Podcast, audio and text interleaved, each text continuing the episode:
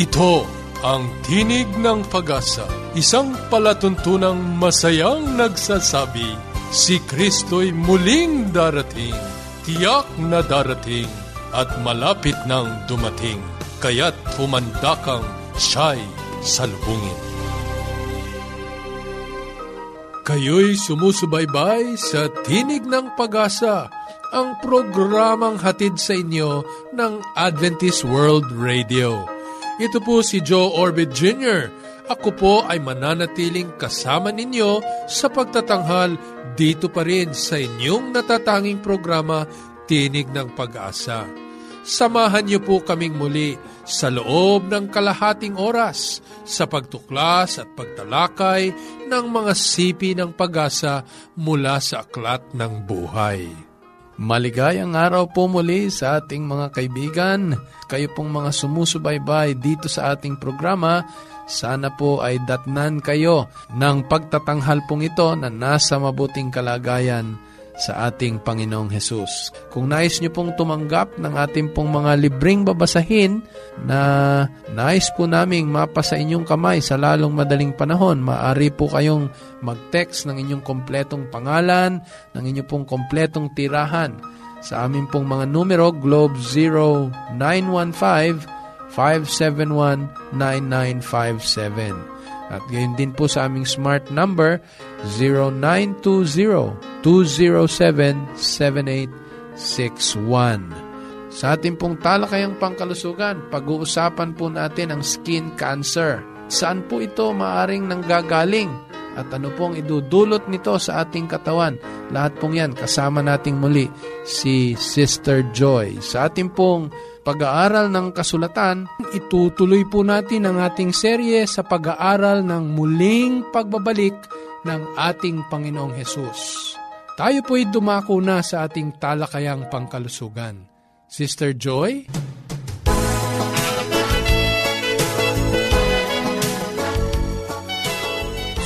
Magigiliw na tagapakinig, kamusta po kayo? Aking binabati si Ma'am Nati Estapon kasama si Dan M at ang buong pamilya na nakikinig ngayon hapon. Sana itong ating pag-uusapan ay kapaki-pakinabang sa inyo. Itong ating tatalakayin ay di masyadong napapansin na cancer hanggang di ito napapasailalim sa pagsusuri ng isang doktor dahil akala natin ay normal lamang na kondisyon ng ating balat ito titingnan natin. Ang cancer sa balat ay isa sa pinaka-common na cancer sa katawan. Ito ay maaring may kulay na matingkad na pula o maaring walang kulay din. Tutukuyin natin ang squamous cell carcinoma o cancer sa balat na walang kulay pero maaring kumitil ng buhay. Ang dahilan ng squamous cell carcinoma ay sobrang babad ng balat sa init ng araw o mainit na ilaw ang araw ay may ultraviolet rays at nakakasira ito sa balat. Isa pang dahilan nitong sakit na ito ay ang human papilloma virus or HIV. Ito ay nakukuha sa pamamagitan ng pakikipagtalik. Kaya kahit hindi naaarawan ng isang tao, ay maari siyang magka-cancer sa ganitong paraan at nakikita itong mga simptomas na ito sa maselan na bahagi ng katawan ng babae o maging ganun din sa lalaki. O kaya naman may mga tao na nakakadanas ng organ transplant at nangangailangan ng paggamot upang maiwasan ang rejection ng transplant na ginawa sa kanya. Itong pangyayari ay maari din na magtulak sa pagdevelop ng cancer sa balat sa paglipas ng panahon dahil ang chemotherapy ay isang kadahilanan ng squamous cell cancer. Ang pinaka-common na simptoma ay pagkakaroon ng matigas at flat na pulang bukol sa balat na palagi na nasisikatan ng araw. Sa mga di-normal na pangyayari, ito ay nakikita sa mukha, bibig, tainga, leeg, braso at kamay. Ang balat ay natutuklap at nagsusugat sa paglipas ng panahon o di kaya ay minsan namamaga ito. Paano natin malaman na pwede ang isang tao magkaroon nito? Kung ang isang tao palaging nasa ilalim ng araw, malaki ang posibilidad. Mas mataas ang pangyayari kapag naninirahan siya sa mainit na lugar at bulubundukin o kapag lagi ang isang tao sa ilalim ng araw dahil sa hanap buhay o kahit nung kabataan pa niya, ito ay may posibilidad na at risk na siya sa sakit na ito.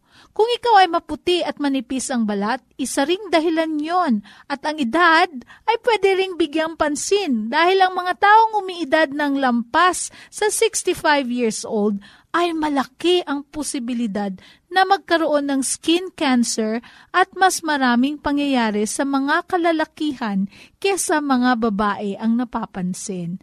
Ang mga nag-diagnose ng maaga at nagagamot ng mga sakit na ito ay gumagaling, habang ang di nagagamot ay nagkakaroon ng komplikasyon at lumalala at maaring maagang dahilan ng kamatayan. Kapag di nagamot, ito ay lumalaki, lumalawak, at tumutubo, kumakalat hanggang sa maabot ang lymph nodes, ang muscles, ang cartilage at kahit ang buto natin ay naaabot ng metastasis nitong sakit ang mga malalaking tumor na mahigit sa isang inch in diameter pag nakita ng doktor ay siguradong may metastasis na. At ang mga squamous cell cancer na nadadiagnose at nakikita sa bibig o sa tenga, kahit anong gamot na ginagawa nito, paulit-ulit itong lumilitaw. Marami sa ating mga doktor ang sa pagtingin lamang ay nadadiagnose na nila ang mga sakit na ito. Kaya ang squamous cell cancer ay pwedeng matanggal sa pamamagitan lamang ng minor surgery o paggamit ng liquid nitrogen kung maliit pa lamang ang bukol sa ilong, sa tenga, sa pilikmata, sa scar na di magandang tingnan. Ang ibang hospital ay gumagamit ng laser therapy at gumagamit ng malakas na ilaw upang i-vaporize ang mga abnormal na balat at maiwasan ang pagkasira ng balat sa paligid nito. Sa mga malalaking tumor, radiation therapy ang ginagamit. Pero minsan kapag very minor naman ang abnormality na ito, nagagamot siya kaagad ng ointment na inilalapat lamang sa balat. Upang makaiwas, iwas din sa araw. Ayan. At saka, huwag mag-alinlangan na gumamit ng sunscreen. No? 30 minutes before magligo at sa initan mag-sunscreen at every 2 hours gawin ito. Isa pang maaring gawin ay gumamit ng tamang pananamit. Long sleeve, sombrero, payong, baseball cap o sun visor kapag na-expose sa ilalim ng init ng araw. Kung palaging nasa ilalim ng araw ang hanap buhay at naninigarilyo, naku po, tigilan na natin ang paninigarilyo dahil tumataas ang risk lalo sa doon sa mga smokers kesa mga non-smokers. Ang mga pagsusuri nagpapaliwanag na ang pagkain ng gulay at prutas ay nakakapababa ng occurrence ng cancer.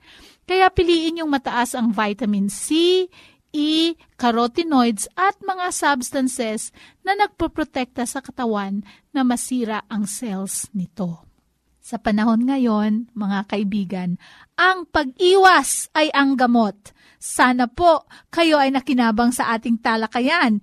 Ipanalangin po natin ang ating mga pasya. Kaya kung meron po kayong mga katanungan, inyo pong i-text sa globe number 0915-571-9957 o smart number natin 0920-2077861. Ito po ang inyong lingkod, Joy Orbe. Magandang hapon po.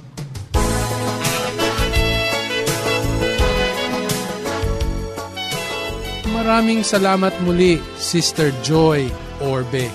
Tayo po ngayon ay mag-aaral na ng banal na kasulatan at nais po naming anyayahan kayo na tanganan niyo po ang inyong mga Biblia sa ating pong pag-aaral. Noong pong mga nakalipas ay pinag-aralan po natin ang iba't ibang mga usapin tungkol po dito sa pagbabalik ng ating Panginoon o muling pagparito ng ating tagapagligtas na si Jesus. Nung nakalipas po ay pinag-usapan natin ang katiyakan ng kanyang pagbabalik. No po? Hindi po ito katang-isip o ipinagpapalagay lamang ng iba, kundi tiyak ang pagbabalik ng ating Panginoong Hesus. Mula mismo sa kanyang mga salita, siya'y babalik. Kung kailan ang tala po ng banal na kasulatan ay walang sino mang nakakaalam ng araw ng pagbabalik ng ating Panginoon. Kung kaya nga't ating pong idinugtong dito, yung mga paraan o katangian ng pagbabalik ng ating Panginoong Hesus. Kasi sabi ng banal na kasulatan, sa huling mga araw bago siya pumarito, maraming mga bulaang propeta ang babangon at magkukunwari na sila ay anak ng Diyos o si Jesus na pumarito na o bumalik na. Kaya ating pong tinalakay doon ang mga katangian ng pagbabalik ng ating Panginoong Hesus upang walang sino man sa ating mga tagapakinig ang maligaw sa usaping ito. At atin din pong pinag-usapan nung nakalipas eh, yung pitong mga pangunahing dahilan kung bakit kinakailangang bumalik ang ating Panginoong Hesus. Ito po ay hindi lamang pagbabakasyon o naisipang gawin ng Diyos, ano? kundi ito'y karugtong ng layunin ng Diyos na ang tao ay iligtas. Kung kaya nga't pinaksa natin yung pitong mga dahilan kung bakit kinakailangang dumating ang ating Panginoong Hesus. Ngayon pong araw, ating pag-uusapan naman, ano yung mga sampung mga tanda, pangunahing mga tanda na magbabadya na tunay ngang malapit na ang pagbabalik ng ating Panginoong Hesus. Bagamat hindi po natin alam kung kailan o anong eksaktong petsa, araw, oras o minuto ng pagbabalik ng ating Panginoong Hesus. Siya naman po ay nagbigay ng mga palatandaan sa ating kapalagiran, sa ating kasaysayan, sa mga kaganapan ng ating buhay, maging sa mga tanda sa langit sa lupa, sa dagat, lahat ng ito ay naghuhudyat ng napakalapit ng pagbabalik ng ating Panginoon. Kung handa na po kayo, kunin niyo po ang inyong Biblia at ang inyong panulat at inyo pong maitatala ang mga ito. Una, malapit nang dumating ang Panginoon sapagkat magaganap ang maraming mga digmaan. No? Digmaan ang unang tanda ng malapit na pagbabalik ng Panginoon. Kaya mababasa ninyo sa Mateo Kapitulo 24, ang talata ay 6. Ang sabi, at mga kakarinig kayo ng mga digmaan at mga alingawngaw ng mga digmaan, ingatan ninyo na huwag kayong magulumihanan sapagkat kinakailangang ito'y mangyari datapwat hindi pa ang wakas. Kaya magaganap po ito bago ang wakas, no? mga digmaan. Alam niyo po ba, mayroong 38 itinalang digmaan na nagaganap po ngayon, pinaglalabanan sa humigit kumulang 28 mga bansa sa buong sanlibutan. Yan po ang pahayag ng magazine na Project Plowshares. No? Sipin mo, merong tinatayang 38 mga digmaan sa buong sanlibutan. No? Ito may malawak o ito ay sa mga maliliit na bansa, dumadami ang digmaang nararanasan ng tao sa buong sanlibutan. Ang ikalawa po ay yung puot o yung tinatawag na hostility. No? Sa Lucas Kapitulo 21, ang talata ay Gis, ganito naman po ang pahayag. Nang magkagayoy sinabi niya sa kanila, magtitindig ang isang bansa laban sa bansa at ang isang kaharian laban sa kaharian. Alam niyo po, umaabot na po sa 192 o isang daan siyam na dalawang mga bansa ngayon ang kabilang nakaanib ng United Nations. Mula po doon sa 51 lamang na mga bansa noong 1946. Pero ngayon, ilan na? 192. Bakit? Sapagkat bawat isa ay may iminumungkahi o ipinaglalabang karapatan sa iba't ibang antas ng kanilang pagkakilanlan. No? At kasama po dito yung mga usapin tungkol sa trade, territorial, jurisdiction, international economy. Lahat pong ito ay pinagtatalunan po at nagkakaroon ng puot sa iba't ibang mga bansa. Ito po ay ayon sa CIA World Factbook ng United Nations. Ikatlo pong tanda ay itong tinatawag na kagutuman. O pansinin niyo po, pakinggan ninyo. Sa Lucas 21 ang talata ay 11. at magkakaroon ng malakas na lindol at sa iba't ibang dako ay magkakagutom at magkakasalot at magkakaroon ng mga bagay na kakilakilabot at ang mga dakilang tanda mula sa langit. So isa dito ay yung tinatawag na pagkagutom o kagutuman. Ano po? Alam nyo, sa kabila ng malawakang kampanya natin laban sa kahirapan, kahit dito na lamang sa Pilipinas, at maibsan ang laganap na kagutuman, eh, sa buong mundo, meron pong tinatayang 850 million na katao ang tinatawag na malnourished o ipinagpapalagay na malnourished. Ito po yung walang sapat na tamang pagkain upang mapakilos at mapagawa ang katawan ng may kalusugan. Kaya kung iyan po ay i-ratio natin, isa sa bawat pito ay kulang sa nutrisyon o malnutrition na kalagayan at namamatay ang mga ito sa kakulangan po ng pagkain. Yan po ang itinala ng World Hunger Magazine. Kaya nakalulungkot mang sabihin, sino man ang mangako ng kaibsan ng paghihirap sa mundo, hindi po iinam ang ating sanlibutan. Ulitin ko po sa ating mga tagapakinig. Ano man pong ipangako ng ating mga tagapanguna sa bansa sa iba't ibang panig ng sanlibutan, ano po? Hindi na iinam ang kalagayan ng tao hinggil sa usapin po ng pagkain. Marami pong mamamatay na kulang sa pagkain.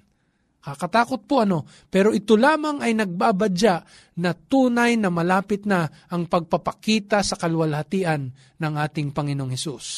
Ikaapat, magkakaroon po ng mga malulubhang mga sakit Ayon po sa Mateo 24:7, ang sabi, ito ay sapagkat babangon ng isang bansa laban sa isang bansa at babangon ng isang paghahari laban sa isang paghahari. Magkakaroon ng mga taggutom at mga salot at mga lindol sa iba't ibang dako. Kaya ito pong tinatawag na salot o pestilence, kasama po dito yung mga malulubhang sakit na hindi po nararanasan noon. Kaya tinatayang tumataas po ng pitong beses o tumaas na ng pitong beses ang tala po ng pagkakamatay ng mga may sakit sa iba't iba pong mga pagamutan. Sanhi po ng infection na mula sa mga tinatawag na drug-resistant bacteria. Eh noon po eh madaling namamatay itong mga bakterya pero sa katagalan po kahit na po itong mga bakteryang ito eh nagiging na ring drug resistant. Kaya marami po ang namamatay. Sa loob po nitong nakalipas na labing dalawang taon, no, tumaas po ng pitong beses ang mga namamatay dahil po sa mga sakit na nakukuha din po sa mga pagamutan natin sa buong sanlibutan. Ito po ay itinala ng National Institute of Allergy and Infectious Diseases. Ikalima po, yung tinatawag na lindol, ano po, eh, ito nararanasan natin kahit dito sa Pilipinas. Nakagigimbal. Pero ito po'y tinara ng banal na kasulatan na magaganap bago siya bumalik sa mundong ito. Sa Lucas 21.11, ang sabi po, magkakaroon ng malalakas na lindol. Hindi basta lindol, ha? Malalakas na lindol. Sa iba't ibang dako ay magkakagutom at magkakasalot at magkakaroon ng mga bagay na kakilakilabot. Yan po ang tala ng Biblia. Kaya kung matatandaan niyo po sa kasaysayan, tumagal ng halos sampung minuto yung pong tinatawag na Indian Ocean Earthquake. Ito po ang tinatayang pinakamalawak na kaganapan ng lindol sa buong mundo. Sapagkat nagtala po ito ng 800 mile na fault rupture o yung tinatawag na pagbuka sa lupa hanggang sa kalaliman ng dagat sa lakas na 9.3 sa Richter scale. Ito po'y naganap noong December 26, 2004. Kamakailan lamang po ito. At naulit pa noong April 11. Kaya po ito po yung pinakaunang naitala na nasukat ng mga seismic devices sa iba't ibang panig ng sanlibutan. Bakit? Napakalawak kasi. Sipin mo yung 800 miles. Napakalawak. Hanggang sa ilalim ng dagat ay naitala, na-record, na isukat ng mga seismic devices ng iba't ibang mga bansa na dinaanan ng fault line nitong pong Indian Ocean earthquake. Ito po itinala ng Science Magazine ng CNN. No po, grabe ang mga kaganapang ito. Bibilisan po natin, ano po, ika-anim eh, yung tinatawag na crime o krimen Dadami po ito bago dumating ang ating Panginoon. Sinong maaring pumigil nito?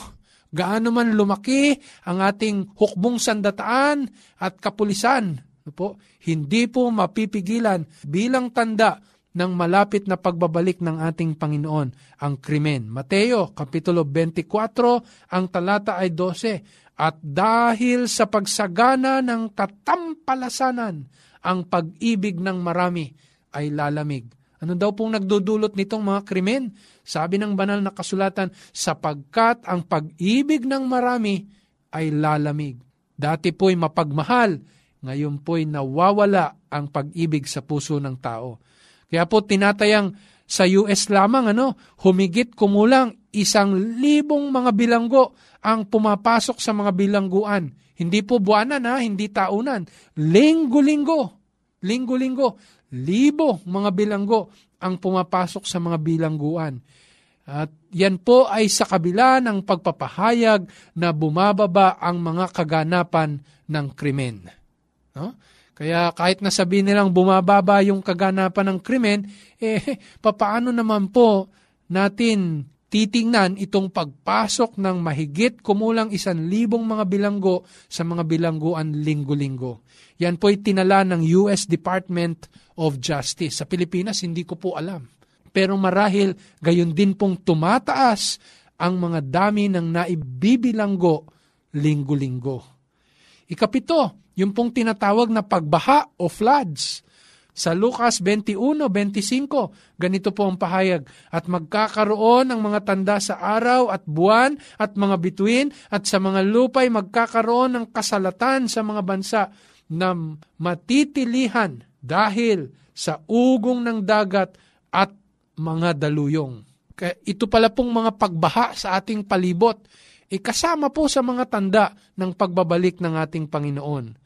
Nakapagtala po ang mga scientists ng 1,096 na bilang ng mga tsunami. Tsunami po ito ha, mula sa dagat. Simula pa po noong 1900 mahigit isang daang taon, 1096 ang naitalang dami po ng tsunami. Hindi pa po kabilang dito yung mga malalaking tsunami sa Japan ha, kamakailan lamang.